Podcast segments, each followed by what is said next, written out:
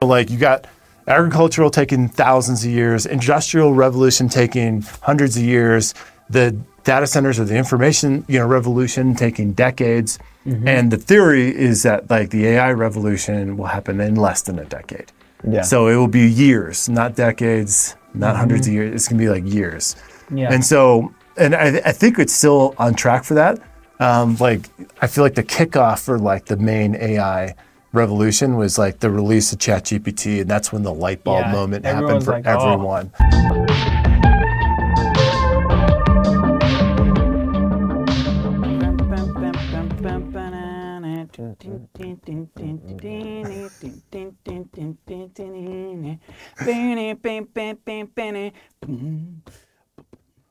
Does it sound okay? Okay. Welcome everybody to the Paramify podcast. Dude, yes. We're your hosts, Kenny and Keaton, KK. KK. KK. Don't ever have another K person. Wait, wait, wait. Free advertising for my poison of choice, Go Mountain Dew. Mountain Dew Zero, Sugar Spark. I like it. I've never had. You well, I can go get you one. You No, no, no, Yeah. no. I'm- I actually, this is a random fact about me. Mm. I don't drink soda. Really? Good. Yeah. That's good. It's like I had a sip of Coke when I was like really, really young, and I hated the carbonation, Mm, and so I wow. never drank carbonated drinks basically for the rest of my life. that's so good. But for I've you, drinking though. every other type of poison, you know, so just not carbonated. Okay. So, what drinks do you like? Uh, mainly, mainly like water Okay. and like shakes. I feel like those Water? are yeah. So Okay. not together though. Never. Not- dilute- never together. Yeah, never Okay. mix the water and the shake. What What kind was- of shakes? What was the last shake that you had? I had a pretty good one the other day. yeah. Yes, but I want to hear. You know, okay. The Yeah, yeah, yeah. Yeah, but I want to hear. Dude, there was a place that I felt like had the best shake like ever. Like um and it was a burger place that I think is originally from like the DC area. and Is it in the DC airport?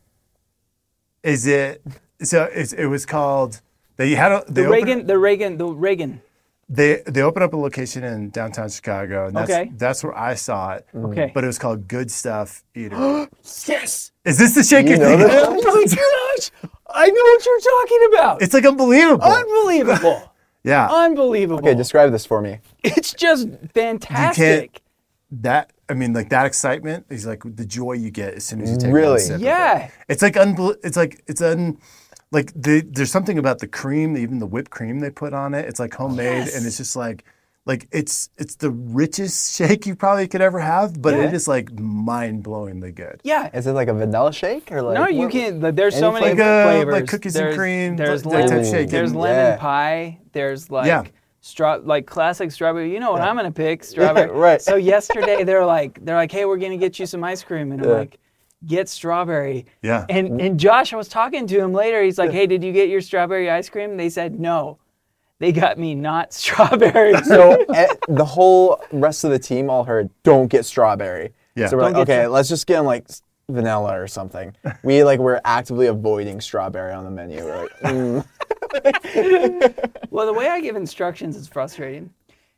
yeah, but anyway, oh my gosh, yes, there is one at the Re- at Reagan National. yeah, And yeah, I remember having like I mean, when you go to DC, you know, a lot of times you're going to talk to people about FedRAMP. And so it's always very emotionally draining. yeah. It's very mm-hmm. depressing. It's a dark place. And so it's a dark place. And so what do you do? If you're in Reagan, you go to Reagan National, go to what's it called, Good Stuff or something. Yeah, like good stuff. And the reason it's named Good Stuff is his grandpa used to make a really good burger. Okay. And mm. every first bite of that burger he would make, he'd be like, oh, that's good stuff. And so he named the stuff Good Stuff Eatery. Oh man, that's awesome. Yeah, well, I'm so glad bad. we connected on that. Yeah, I would have thought you Hey, were. everybody. That so yeah. So I'm Kenny. We didn't even introduce you. Neal what? Schmidt, AI guru, entrepreneur extraordinaire. You've done a couple things. You've done a you've done a number of things in your life, and we're just so excited to have you. You're also our friend. Right? Yeah. So mm-hmm. Us a Rev Rev entrepreneurs, we're just all. man. I feel like you and I like I felt an immediate connection with Yes. Kenny. He's a warm guy in general, but I feel like I feel like for some reason the music stuff really resonated with me because I feel like you were in the punk rock scene in Mm. Yep. California, Yep. and that was like my dream. Like when you know, like in the year 2000, it was like, got dude, I no wish I lived in California and was like doing all the punk shows out there. Like Let's go to the punk rock show. that was my first concert. MXPX, was my first concert ever. Oh ever. my gosh, dude! I they put on a good show. Yeah, I it was fantastic. Like, really listen to many of their albums. Okay, some of their songs are really catchy. Swing Set Girl, Yeah. great. It's like just super basic. Uh, what's your favorite MXPX song? I Uh, remember times I had, some were happy, some were sad. Go out on Friday night. I still wait. Yeah, you know the said- words. Yeah, yeah, because we used to like cover it. It's a really easy Any one. anytime I pick up, for some reason, anytime I pick up a guitar, not even just like a bass guitar, just like a six string guitar, the first thing I play is the the bass line to Chick Magnet. Do do do do do do do do do. Keep going. well, she's a chick magnet, if you know what I mean. Yeah. That one? Yeah, and the music videos were always so funny back then because like didn't it just show like the dorkiest guy, you know? And so like they're singing this song about a chick magnet. It's like this guy that wouldn't land a chick ever, but all the chicks in the video are just like falling all over him. Yep. Yep. Chick magnet. Good guys. Um, there was a song called, uh, I think it's called Let It Happen. That was, uh, let, wait, no, no, no, no. That was one of their albums, right? Let It, not Let It Happen. They were so It- good it- it in was- concert that like actually my favorite album of theirs was like The live album. yeah the live album. Yeah, Yeah. because like it was almost like the songs were just a different like they had their studio songs, but then like the live songs that you'd see in concert were just so mind blowingly good that when they created an album of that, I was like, dude, that's what I listened to. Yeah, well, they, mm. they just had it, right? I, I don't think that, you know, I mean, I'm to get in trouble. I'm to get a lot of hate for this, but they're just not like, I mean, they're not super, they're super basic, right? Yeah. Um, Decent songwriters, I guess, but Yeah. I couldn't really listen to them all. Like, I just remember songs. It's like a blessing and a curse. I remember almost everything that I hear. Like, they, I, Like Yeah. a super memory. yeah, I just I just remember it's a plague and I'll sing it. So I've got there was a Weezer song where I felt very seen. Yeah. It's called I've Got Records in My Head Spinning Out of Control. it, it just came out, right? And I felt just like, yeah, that's what I'm plagued with. So I'm always singing, I'm always singing and bugging. That's true. It's easy to get a the song stuck in squad, your head. man. Yeah. Yeah, dude. Oh my gosh, I'm getting hot, man. Can I take this off? Is that gonna mess it up? I got a mic. I think you You should be just good. stay still. If I stay still, stay very still. okay. It'll be good. Okay, man. Yeah, man. I have Uh, a question for both of you guys. Yeah. Okay, What's yeah. the best concert you've been to? oh my gosh, I've been to some crazy ones. Yeah. What's your best? You So- you said MXPX. You already So said. I misspoke for a second. So MXPX was my second concert. My first concert was like it was like a festival in Chicago. One of the radio stations Nice. put it on, mm-hmm. but it was like in the late '90s, and like it like had like every single band that I like cared about. In fact, you were just drumming the Offspring. The Offspring were there, and during the Offspring set, there were two stages, and there was a main stage, a secondary stage Yeah. and uh, and Offspring was playing second to last on the main stage, Mm-hmm. and Red Hot Chili Peppers were coming on after. And during the last song for Offspring, they played Self Esteem. But right before he started it, he said, "You know what? This is the end of the day. The festival's been going on all day." He said, "You know what?" He's like, "This place has gotten trashed over the day." I want you to do me a favor and throw up every single piece of trash you find in this place uh. onto the stage. And then he goes, la, la, la, la. And then everything starts getting thrown up onto this stage. Like I'm getting like hit with Underwear and stuff. stuff. And then as soon as I get hit with stuff, I just throw it further in the direction of the stage. And so some of these items are taking like multiple throws to get up there. But by the end of this, what, three minute song, like there is a four foot pile of trash across the whole stage. The, the lead singer crawls off the stage. And the Offspring got banned from this particular venue. Worth it. And it took them like way long to clean this up. Red Hot Chili Peppers were kind of mad because they're like, dude, you just threw up all this garbage onto the stage and we're about to play on it. Yeah. And, um, but I thought it was one of the coolest things I'd ever experienced as like a young teenager, you know? So it was Right. like, it was awesome. What about you? That's awesome. Oh my gosh, man. Well, I'm a different person than I was when I was a young kid. But um, I remember, so we did there. I'll just you know, Irvine Meadows. There was a show. I think uh, so. The local radio station was uh, KROQ, K Rock. K Rock. They called it the world famous K Rock. I don't know if it was world famous, but that's what in my mind They led you to believe it was. But I, I didn't really listen to it a lot. But uh, there was a show where Blink was playing and uh, Yeah. and uh, three. Uh, who else? Oh, um, uh, Homegrown. Do you remember Homegrown? yeah, I remember them. Yeah. Homegrown was playing. It was uh, Blink and then uh, one other band. Um, I can't remember who it was, but in the very beginning, they said the first person up here doing some nuts, you know, in their underwear, like you get backstage pass. no way.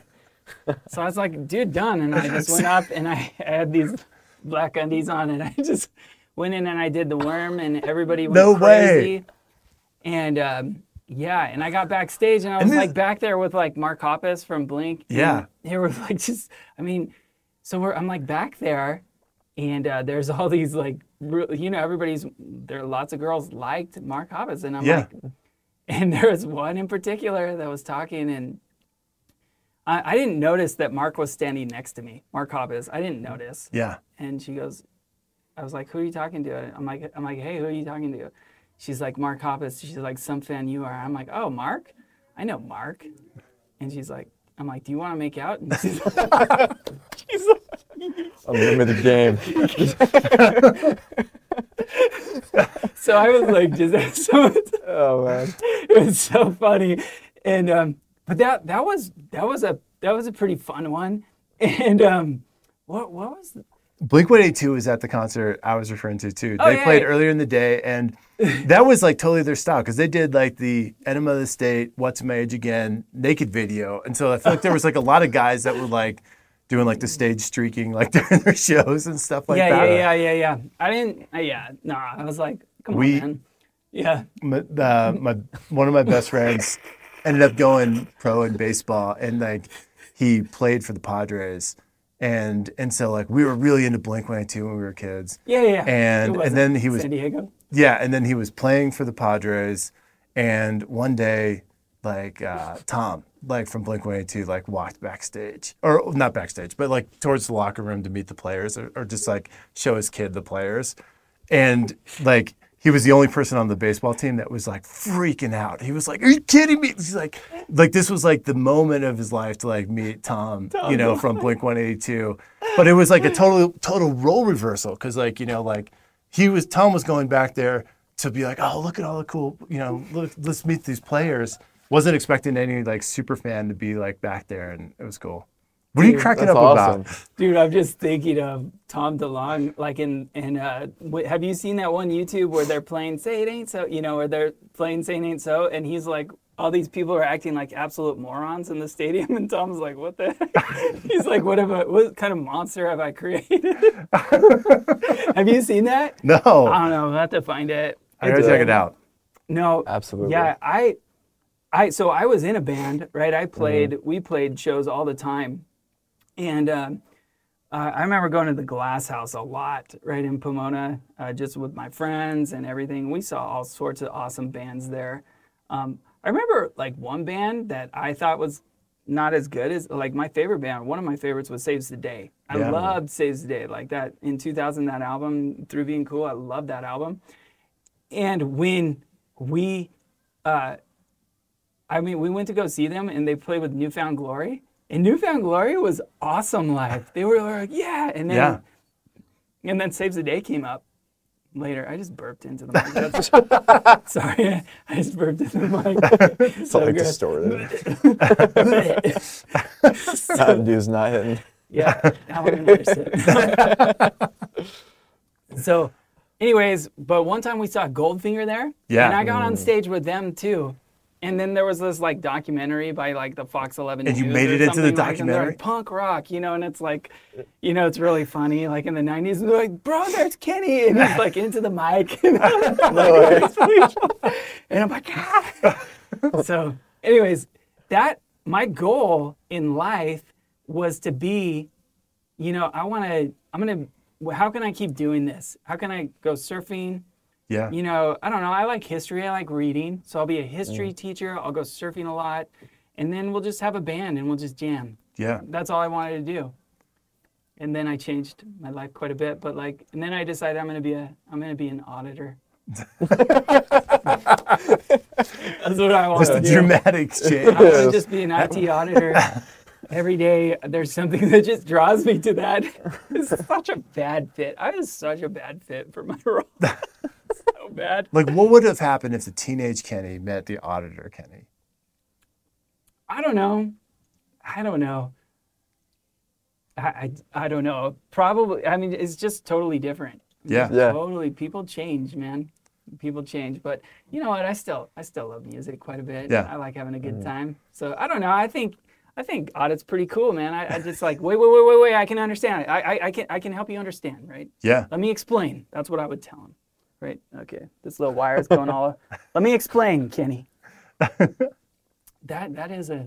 We should write it. Yeah. Maybe we'll do a little. We That can do a little creative thing on that. Absolutely. Man, this sounds like a book. Let's do it. Uh, I still feel like so you know they did a review last week and the guy from album VC like was the Sid. yeah He's Sid Awesome. and he was like heavily influenced by like the grunge music scene and mm-hmm. but it's like it's like permeated into like his profession which is VC like now like he calls every one of his funds like an album you know because it's full of like 20 tracks or ah. 20 investments. And ah. and and everything like kind of has like this overarching like music theme because it's like s runs deep. And so i feel like even though you're not on stage with goldfinger anymore like i feel like there's probably parts of that music scene that are still kind of interwoven Absolutely. Into Yeah. what you do now We've kind of got like a little bit of a lo-fi vibe going through us, right? But you know, yeah, we love lo-fi. Um, I don't know, man. Uh, music's still a big part of my life. I still play. Mm-hmm. I, I went through. A, I had a surgery a while ago, so I can't shred quite the same like Yeah. I did. But I, I stayed with it. I still love music. I still, I don't know. I'm a little more eclectic, but every now I just like stuff that rocks too yeah you because so Neal, we were talking about, you know, so Neal is kind of not. I mean, I don't know too many Neils, but I do know one Neil, yeah and his name is Neil Armstrong. When he told me his name is Neil Armstrong, I laughed at him. I'm like, no, seriously, what's your name? He's like, no, it's Neil Armstrong. yeah I'm like, oh, but he's related to him, and so that Neil. what's the relationship like it's a Yeah, yeah. grandfather or something No, no, no, yeah, I forget. Neil, Neil, Mm-hmm. if you're listening, what's up, man? What's up, man? So Neil's awesome. We went to me and Matt Carroll and Neil went to see Face to Face in Lagwagon oh wow hmm. in Salt Lake, and it was such a blast. I hadn't been to a show in like 20 years, right? Because I just I don't really care. But hmm. Face to Face in Lagwagon, yeah let's go, man. That was awesome. Everybody was moshing, all these old 40 year olds with me, like moshing. I was doing crowd surfing. I mean, it was fun, man. right back to the old Kenny Yeah, that's fun, man. Yeah. That's so fun. man. Best. Are you kidding? I don't know. But so, dude, Neal, man, you've so you into music, right? We had that connection. You're also into film yeah for a little bit. Yeah, still really into film. I like I was telling I was telling you like um like back in 2013, 2012 um, Airbnb was like still really new. And so we had this idea of like, hey, like a lot of people are getting more comfortable staying at other people's houses in the United States, but the idea of like going to a place like Mexico and staying at an Airbnb, a stranger's house, is still a little bit foreigner, scary. And so we're like, we should create like a video of like us just going down like the Baja Strip from like San Diego all the way down to Cabo and then back and do it like on motorcycles, make it like a fun little web series. And and so we were like, like, yeah, we could probably get them to pay for this because like they like they need to dispel like you know like how scary it could be to go internationally with Airbnb. And that, mm-hmm. now like all mm-hmm. that's like gone. Like people go to all over the world and they Yeah, book they an Airbnb. they don't even care about it. Like but like 10 11 years ago there was still a little bit of like you know like, I don't know if I would do Trepidation. that yeah. Absolutely. Yeah. and so we're like, okay, well, how do we get them to pay for it? And and you know, the first inclination was like, oh, well, maybe they have like a partnerships director, or like, or you know, like, or whatever. We're just trying to like work our way up the chain. And then I was thinking to myself, I was like, dude, why don't we just email the CEO, mm-hmm. like Brian Chesky, like the founder of Airbnb. Okay. And and I was like, he probably gets hit up a lot, so like we'll try to craft an email that like looks very unique and like like like to the point where like Oh no. so like like I don't remember exactly what my email said, but it like like it mentioned like the DeLorean, like the vehicle, the DeLorean. Yeah, yeah. It mentioned like all these like weird ideas, and and he replied back like that night, and he was like, he's like, I don't know if this whole email is a metaphor, but I'm kind of interested. So let's. That's wild. and so, cool. he they didn't give us much money. I mean, they gave us like twelve grand to like to do to do the trip, and we said, hey, can we also bring on some other sponsors? You know, because we're like we might need more than twelve grand. And um, and so they're like, yeah, you can do other sponsors too. So like when we had Airbnb's name, it was kind of like we found like a Mexican insurance company. We're like, hey, we're doing a project with Airbnb. then the Mexican insurance company's like, all right, we'll pay for all your bike insurance for the trip. You know, and like, and then so everything we needed, like we were able to just kind of like round up. Whoa. And we went down Wow.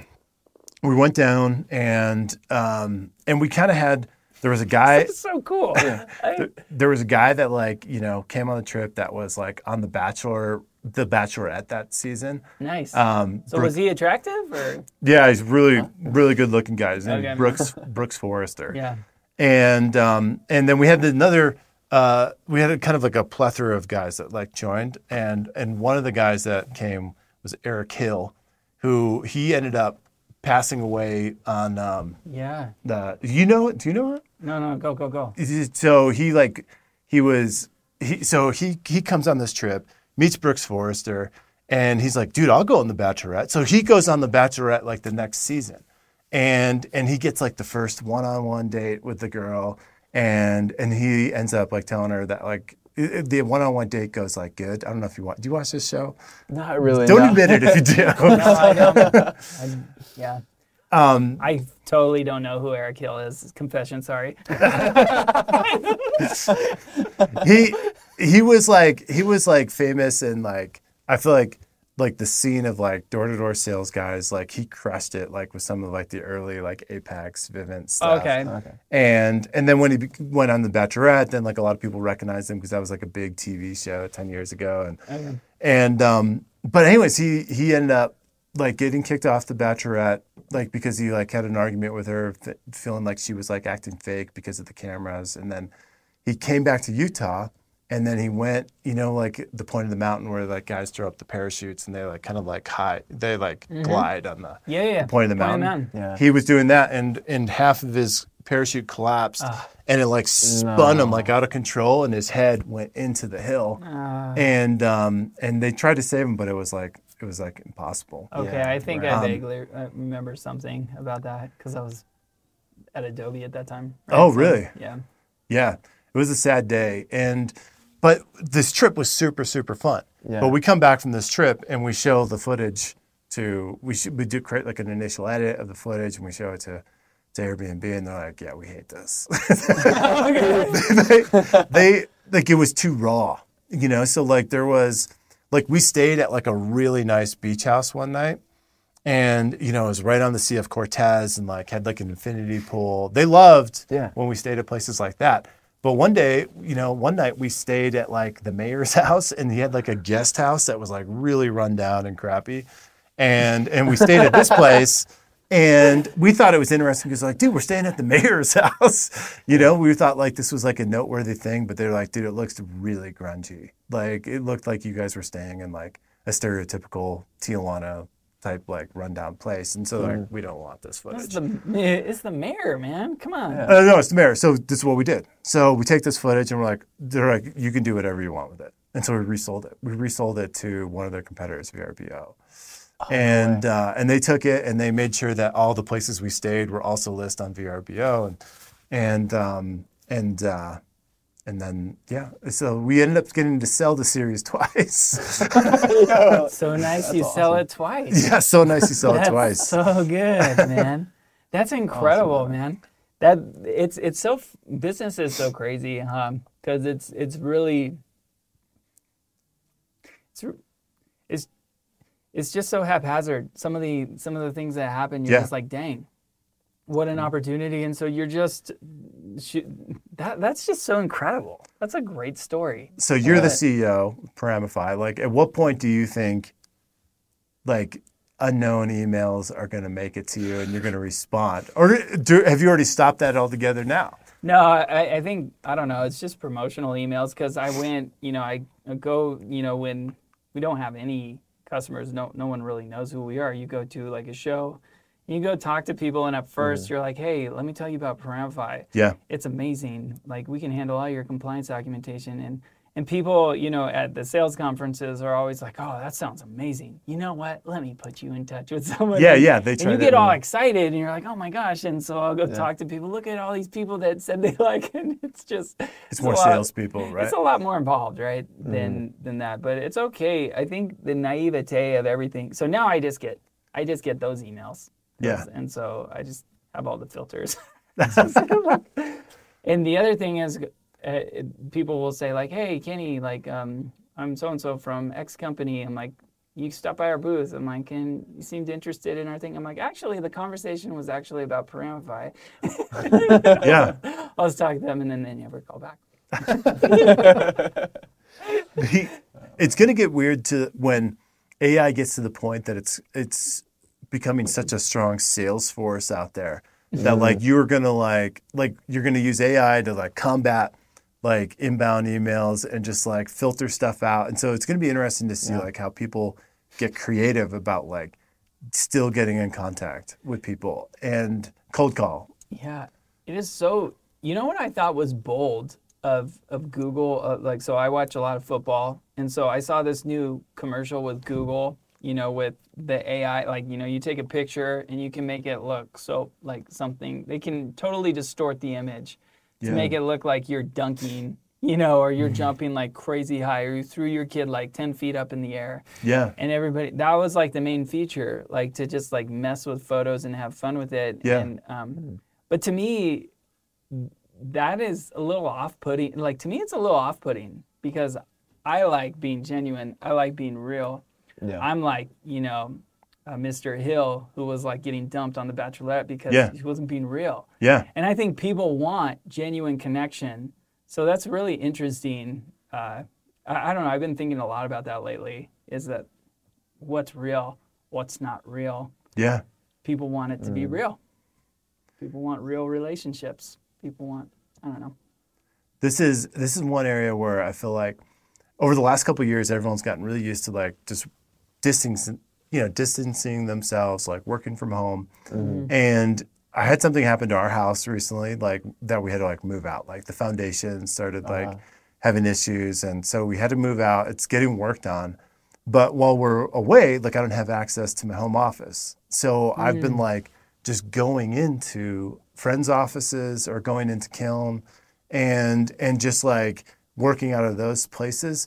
And and it's been like amazing to like kind of like to like zag when everyone's zigging, you know, like everyone's the trend has been like so like go work in your own home. Mm-hmm. And, but when you start like getting out there and like going to places, like it's like it's like you you don't have to worry about like getting caught in someone's spam filter, you know, like you're just talking to them while you're getting the yogurt at the breakfast at Kiln, mm-hmm. you know? Yeah, yeah, yeah. Yeah, it's so much fun. I, I, I love personal connection. I'm an extrovert. Uh, my co-founder was like, my Tyler. He's he's not as like extroverted as I am, so Yeah. I didn't realize how much uh, you know I like drain his energy. Just being around. him. I get so much energy, obviously, from being with people. I love it, but um, I love. We gotta take being Steve in- into a show, dude. Take Oh. him, take him to a concert, and then. Oh, oh, Tyler. oh, Tyler, yeah, yeah. Tyler? Sorry. I don't see Tyler, you know, in a mosh pit. I, I, I don't know. maybe. I don't know. That- That's okay. Tyler, love you, man.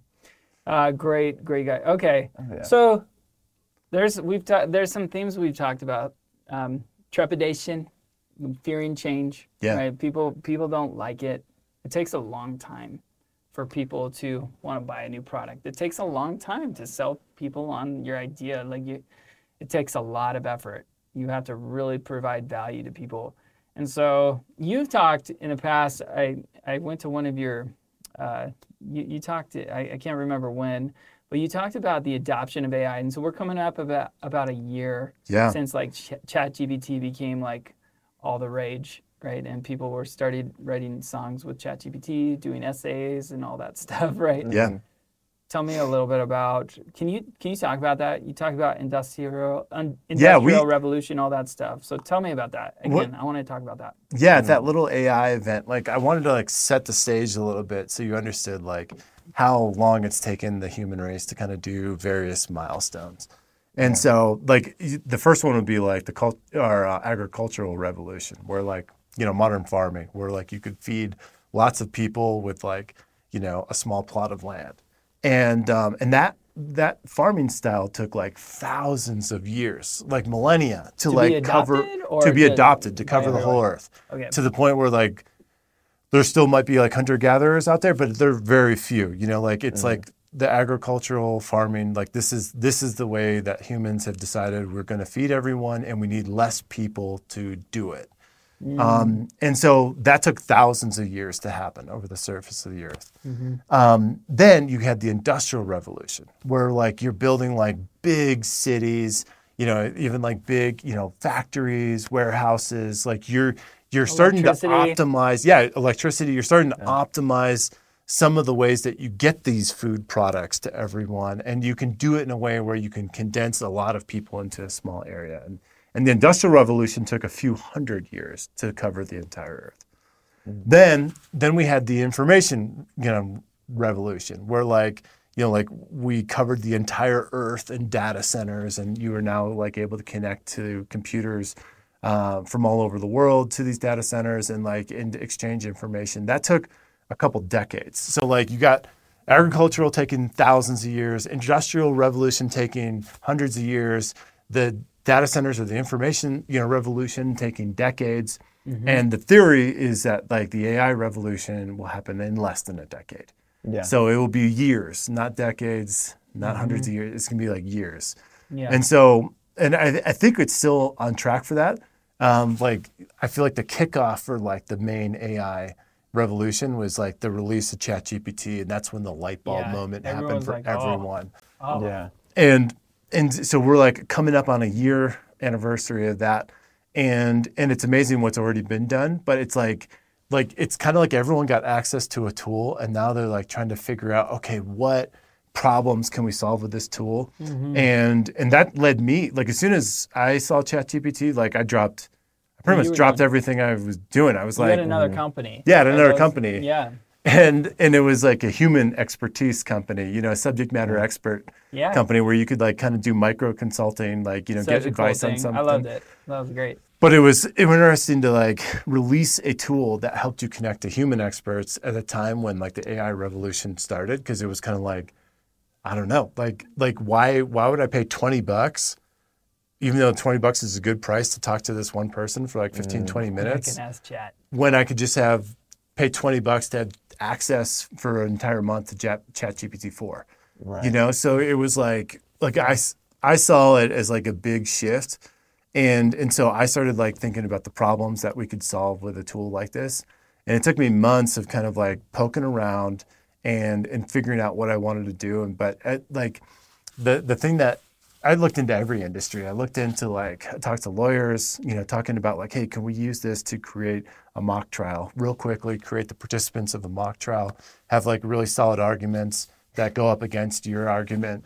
And you know, I was looking at it from like every different angle, but I found this really unique one that looked like it was like it was untapped and and it looked like like there was a big customer base for a tool like it mm-hmm. and but I, I noticed the problem it, the problem has always been there but i noticed it it kind of got heightened with the tech layoffs last year mm. so there was like a bunch of layoffs yeah some of the big Still tech happening. companies it's still happening yeah, like qualtrics Pretty just did 800 There's another one I heard about today. Brutal.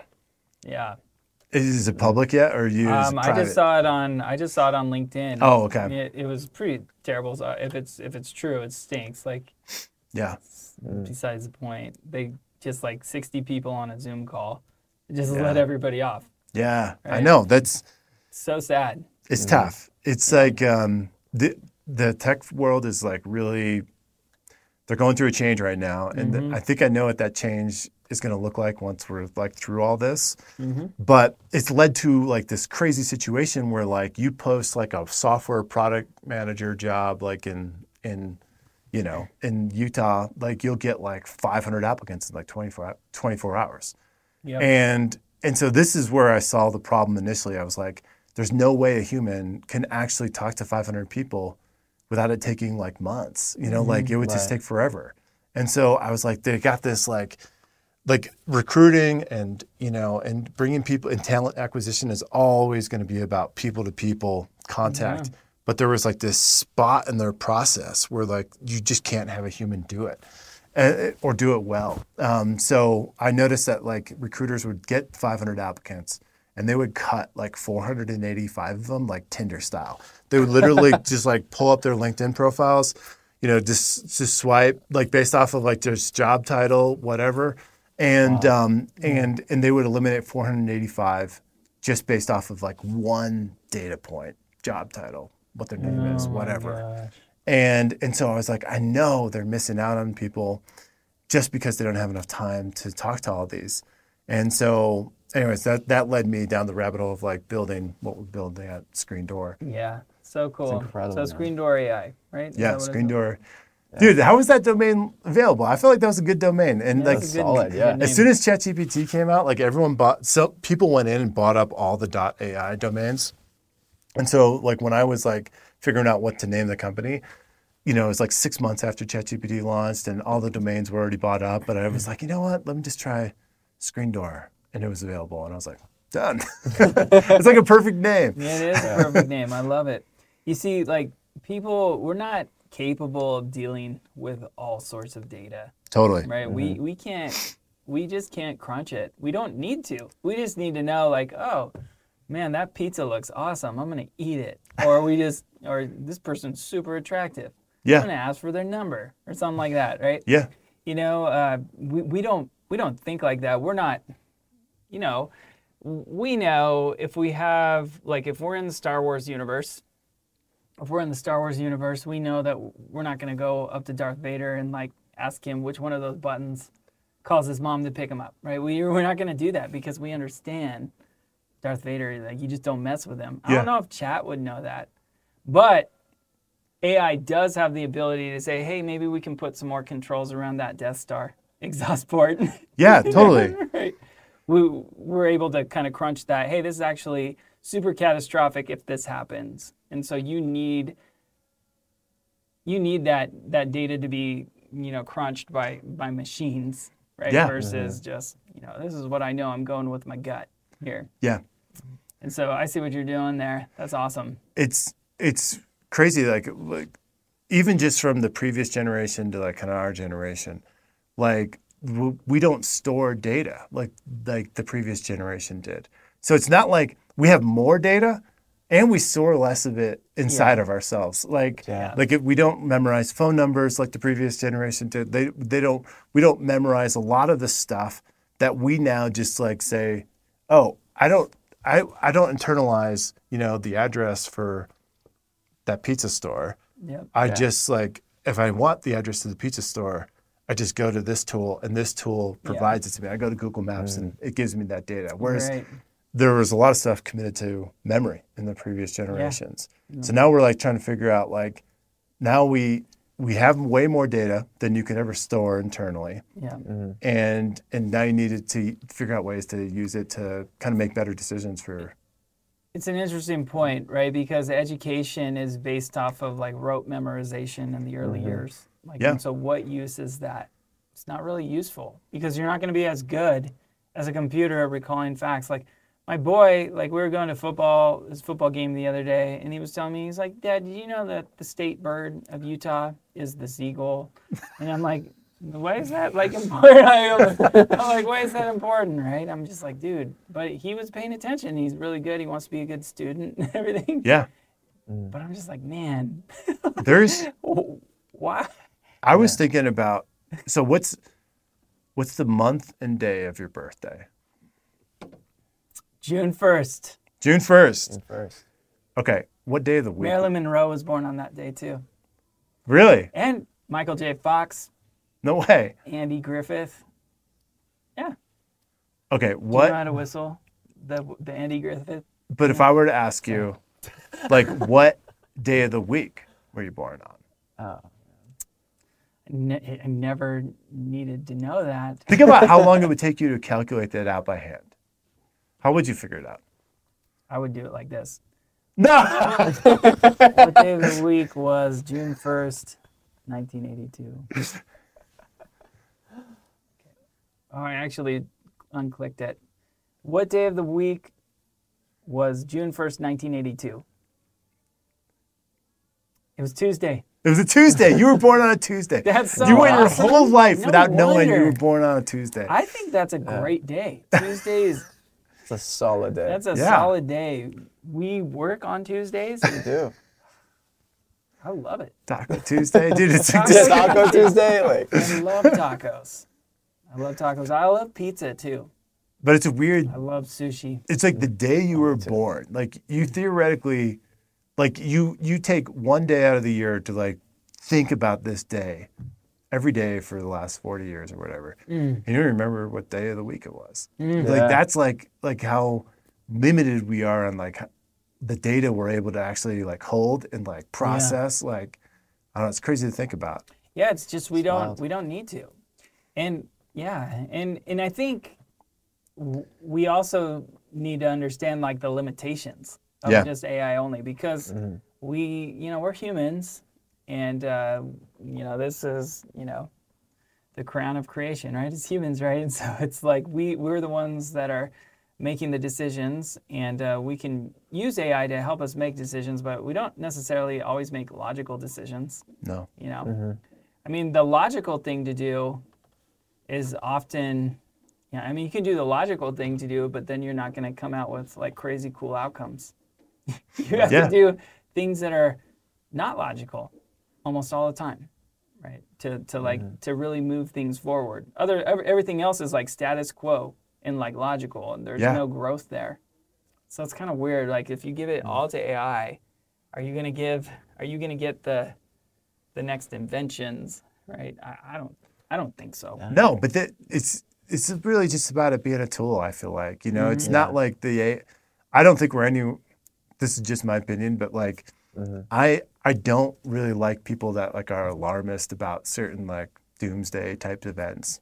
I, di- I don't can like it. appreciate that you like them but you don't like that they're being doomsday or you just straight up like well, I just off? no, no. I just mean like, like, like. I I'm mean, look, what, the first, you know, you know, the first. uh What was it? The Inconvenient Truth. Uh, Mm. Um, you know, that came out in like what 2005 Mm-hmm. That was like a documentary. That was like the first like big like, hey, global warming Oh, is going to be like really bad, mm-hmm. and within 10 years we're going to see full blown Yeah, like yeah. polar ice caps melted, and and that didn't happen. nope And but it's not to say that it's not an important issue to try to solve. It's just I'm not like a doomsdayer about it. Like mm-hmm, whereas like some of the global warming people like have done it, or even Elon Musk with like AI. Like he like mm-hmm. I think Elon Musk is like I love him, but I feel like he's like an alarmist about this topic, where it's kind of like like like he's acting like I don't know, like it's going to be the end of the world really really soon, and I just don't. I don't feel that way entirely. and so, like to me, like AI still feels like we're very long ways away from it being like self-conscious or self-aware, Yeah. you know, and doing stuff on its own. It's mainly just like a really powerful tool that will be utilized by people, by humans to do things that were never possible before, mathematics that were never possible before, or whatever. Yeah. I mean, I'm curious, where do you see AI going in like the next decade? Oh, dude, like anything, anything that can be like automated is going to be Yeah. automated. So if like mm-hmm. if you say the same thing at your job, it's it's gonna it's just gonna happen. Like it's just mm. if you're doing the same rote thing every single day, there will be a robot that's trained to do it, or there will be uh, an AI that's like got a language model that will do it like virtually. And and so the world will look a lot different, but like it doesn't mean that jobs are going to go away. It's just going to be like this is a new tool that we work with. So like software engineering is one of those places that's going to get disrupted a lot, and yeah. there's uh, there's a beta. It's already starting. Yeah, it's already starting. Talking about it. Yeah. Yep. There's there's uh, so there's a GitHub which is used for like code repositories, and they have a beta for Copilot X, mm-hmm. and Copilot X basically like has access to like your you know your repo, your code repo, and so like you just talk to it like a normal person. Give it you could give it the requirements from a ticket from a product manager, and it will just build it into the code Yep. and and so amazing. it just the same way just to kind of circle back like like we used to have like a very large portion of the the population farming and now do you know what percent of the population farms now Oh, it's tiny. yeah it's like two three percent like it's like so three percent of But like the population farmers. there are far- yeah there's still Yeah. farmers Yeah, they're just really good at it. yeah, And they're they're so using- efficient at it that, and they use all the technology available for you know watering and planting, like, and so they're able to like feed not you know the other ninety seven percent of the people, and and so the same thing will happen with software engineers. Because software engineers have gotten to the point where like we give them all their tasks in these really well written, you know, user stories, and and those user stories now can just be read by an AI that can just build it into the repo and so it's gonna we'll we'll still have software engineers, but like the ones that exist are gonna be so efficient they'll actually accomplish more. They'll basically be like the farmers that now feed ninety seven percent of the people. Yeah, I mean it's already happening.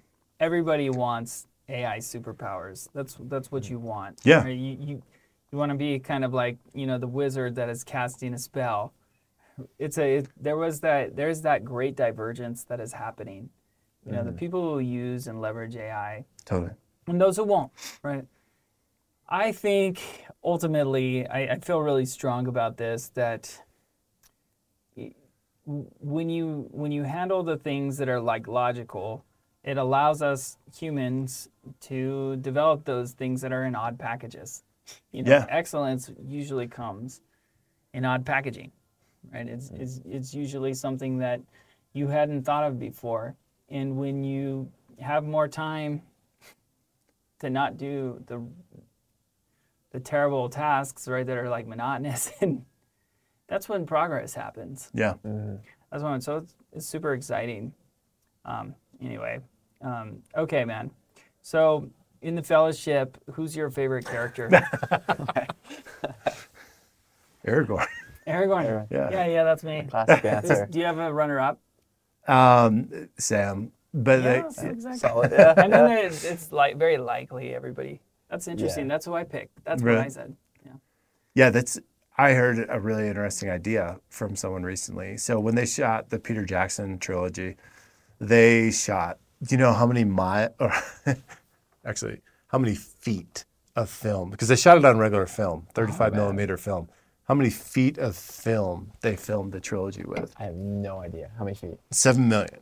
So Whoa. seven million feet of footage, and uh, and they they created you know the, the theatrical versions. Then they did The the extended extended, cuts? cuts, but there is still another thirty hours of scenes like backstory when Aragorn first meets you know his love, like Mm-hmm. like all sorts of like other character development that they cut and it's all sitting on this this film, this 35 millimeter film that hasn't been 4K scanned yet, and it's in like some sort of warehouse, protected warehouse in like Arizona or something like that. and so someone is starting to petition, like, dude, let's take this out, and and we'll get it all scanned in, and then with this additional footage, you would make the trilogy into basically like a 10 episode miniseries, you know, where every one's like an hour, hour and a half long. And so like you would you would create like a new format of telling the story,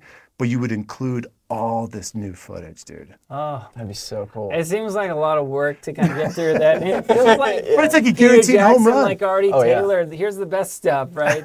um, like you know, I don't know, man. I ah, there's just so much. I can't dedicate myself to anything except Star Wars. Understandable. Star Wars. I just don't have the. I just don't have the resources. I can't. I can't. I mean, I watched all of Ahsoka. Was it good? Oh, oh, actually, I like I like Lo- like the Marvel series. I like Loki. Have you are you watching that? No. It's awesome. Really? I think it's cool. Really? I don't know. I know that I have like just my taste. I mean, I'm the one who like I don't really love chocolate, so I'm already That's true. you know, I don't love it. I'm okay with it. so I have an opinion that's usually not the same as everybody else's. I also love pickles. I love pickles. Dills? A lot of- Pickles yeah, are good. I love are good. pickles like so much. Do you ever pickle your own stuff? Yeah, Really? Oh, really? yeah, like like I make pickles. nice. yeah, I've done it. It's pretty cool. Pretty cool process. That's awesome. Process. Yeah. Okay, man. Uh, what, so what what books? So you you mentioned a couple books when we were talking before the show. What what book are you reading right now? Why do you like it? Why is it important? So, one of the books I read this summer was called Talking with Strangers by Malcolm Gladwell, same guy who wrote Blink and uh, Tipping Point.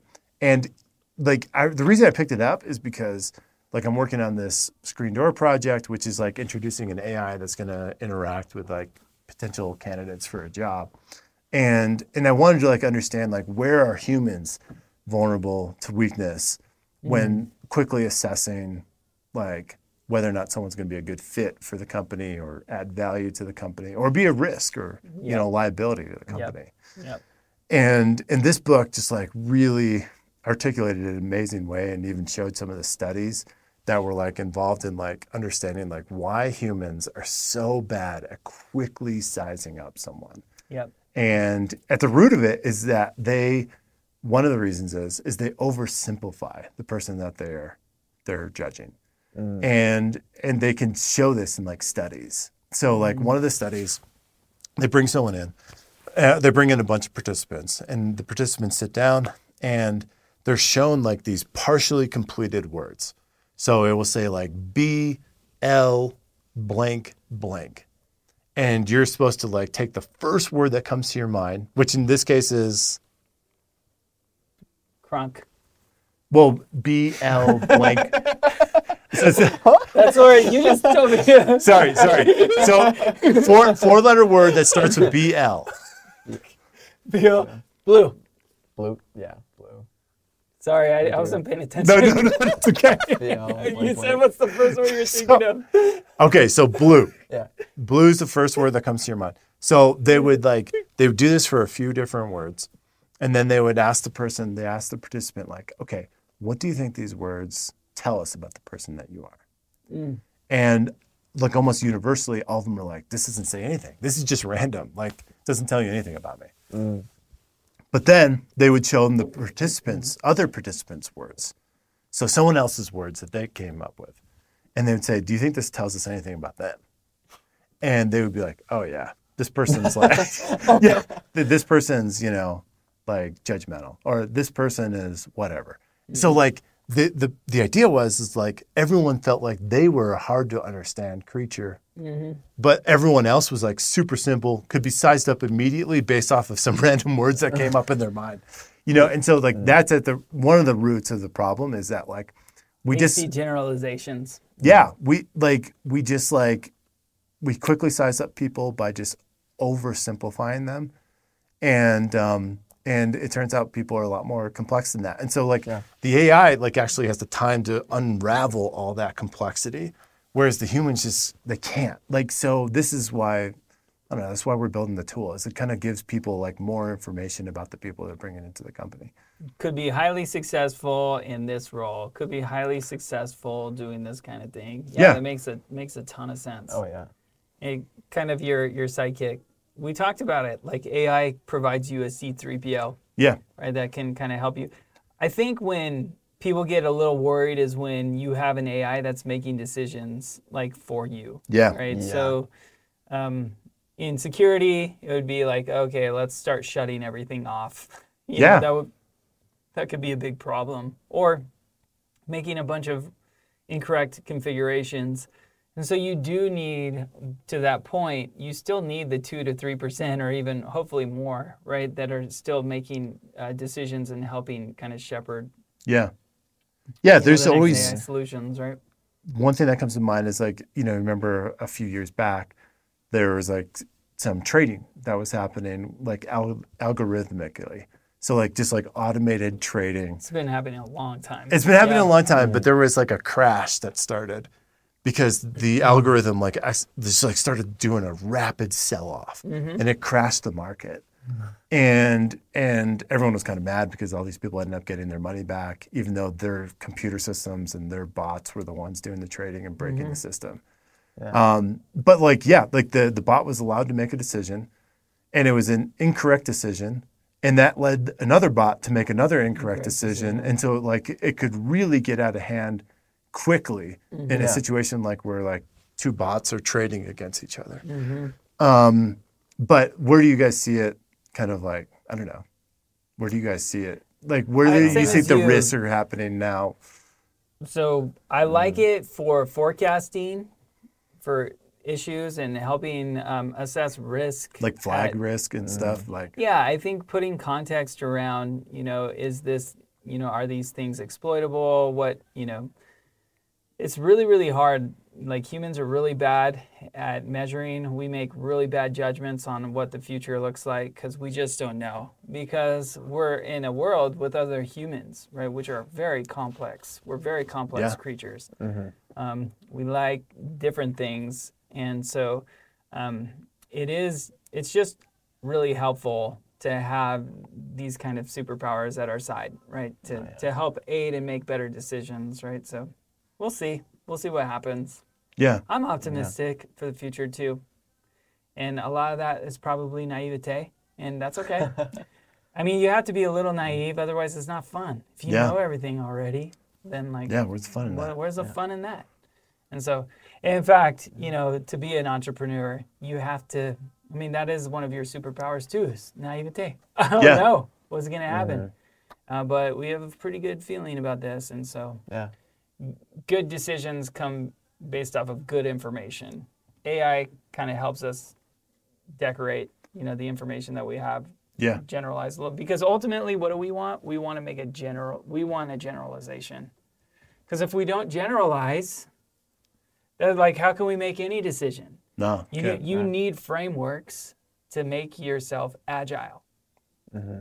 ai helps you put together custom frameworks and when you have frameworks you can make good decisions Yeah. mustard or ketchup Yeah, yeah you, you already know because you've built that framework over the years right yeah, And when it, it's just you're just introducing more complexity, AI can help you make that decision a little bit easier. Ultimately, you need to mm-hmm. generalize something. yeah, I mean, that's just how humans are. That's how I am.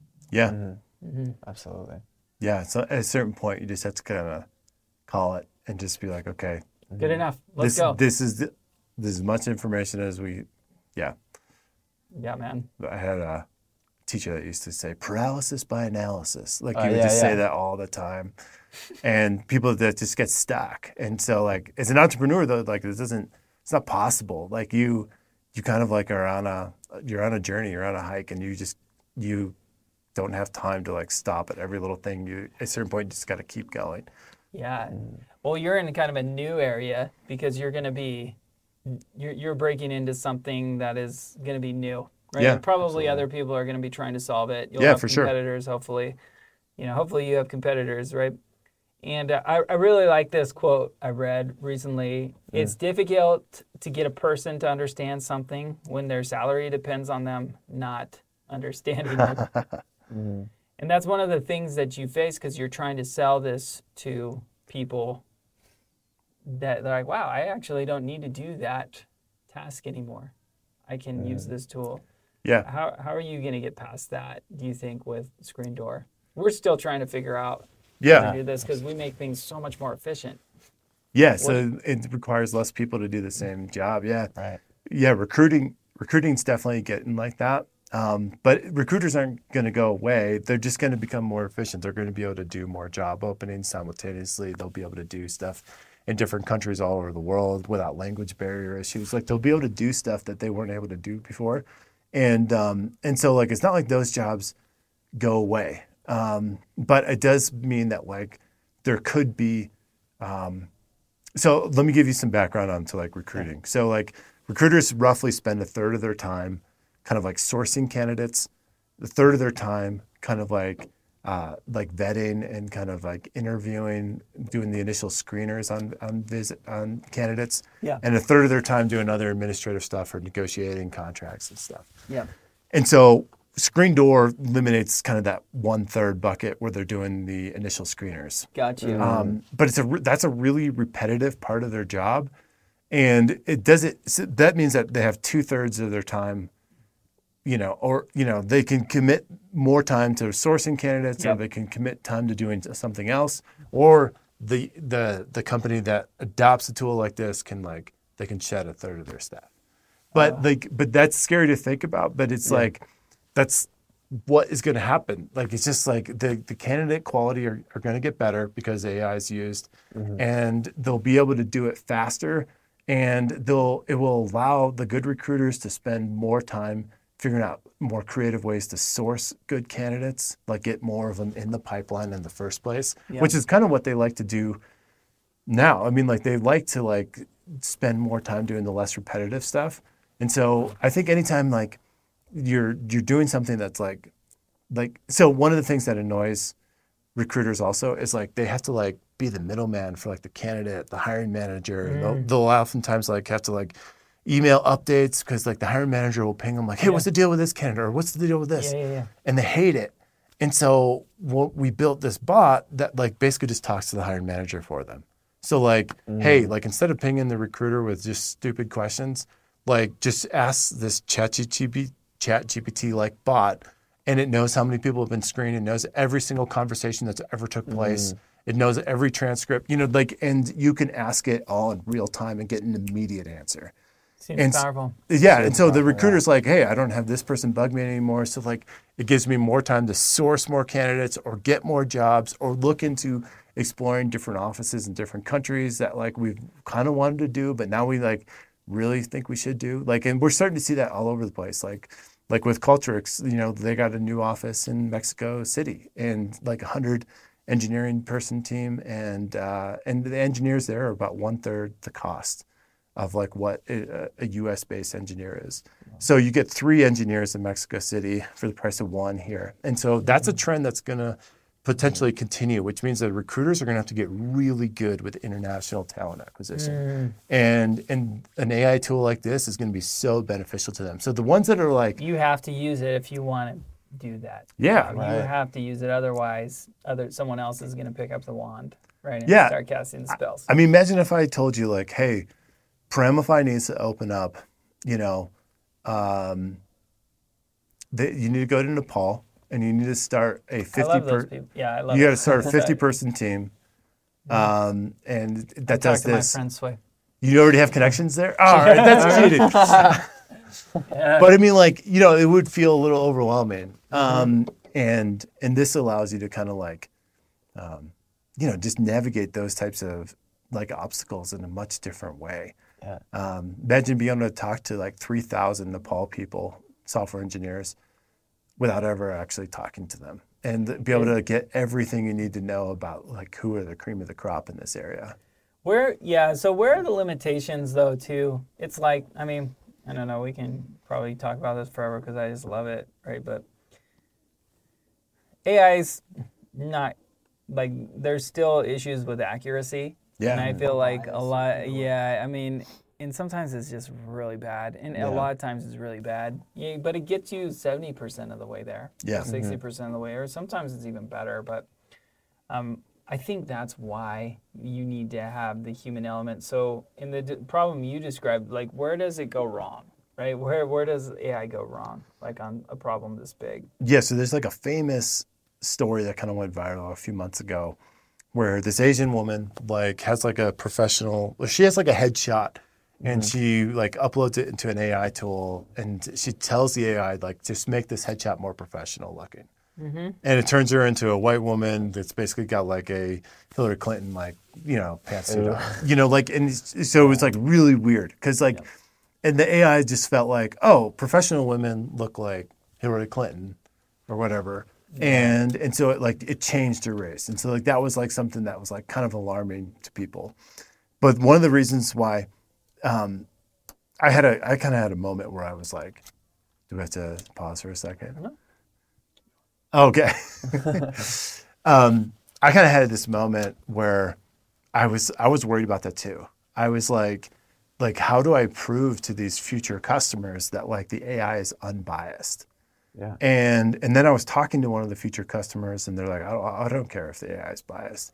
He's like, I just need to know it's less biased than the humans, and the humans are really biased. Mm-hmm. And and so when you look at the human behavior that's going on right now, a human looks at like a resume, they see like a unique name, they make a decision about who this person is. Yeah. Or they see that this person graduated college in 85, they make a decision about who this person is. And these mm. people are not given the same chances. Like whether or not they try to like stop it themselves, like can't. this information that has gone to your head has now created a image of like what this candidate is and whether or not they're a good fit. So they're like disqualifying people based off of like discriminatory stuff all the time. Yeah. Mm-hmm. With the AI, we don't have to tell the AI what the person's name is. We don't have to tell them where they went to college. They don't. We don't have to tell them what year they graduated. We don't have to tell them like any of the things that we don't care about.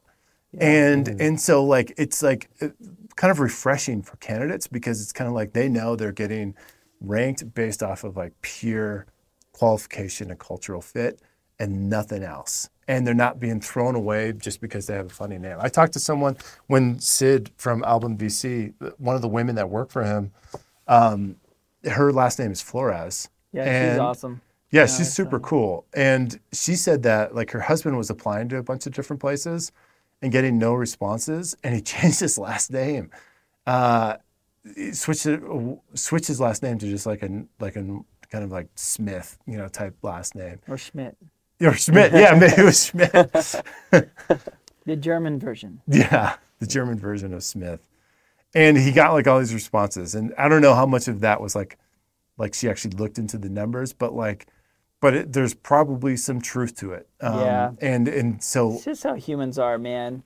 The first person, uh, what did I see? Like, you know, we're we just we we discriminate, right? The first person, if We- everybody's the exact same, the first person to grow a mustache is going to be ostracized, right? yeah, you know, we, it's just, and so that is cool because you have AI to kind of help uh, help make that decision. But ultimately, one of the things that you can do is you build a real relationship with people, and it cuts through all of that. yeah, So you want that opportunity to create that relationship. totally. You want that ability to do it. Man, this was awesome. Um, thanks so much, man. Thanks for having me. So Aragorn, I can know. Aragorn. Yeah. that we got that noted down. It's really important. Thanks so much, Neal, important. uh, Neal, for coming on. Yeah. I Yeah. love it.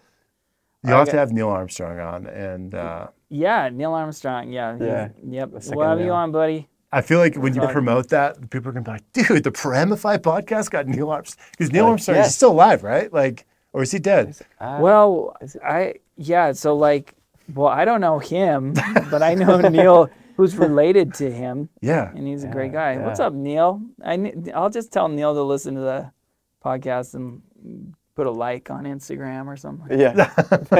Yeah. All right, guys. oh man. Thanks so much for listening. Thank you, Neal. We'll see you.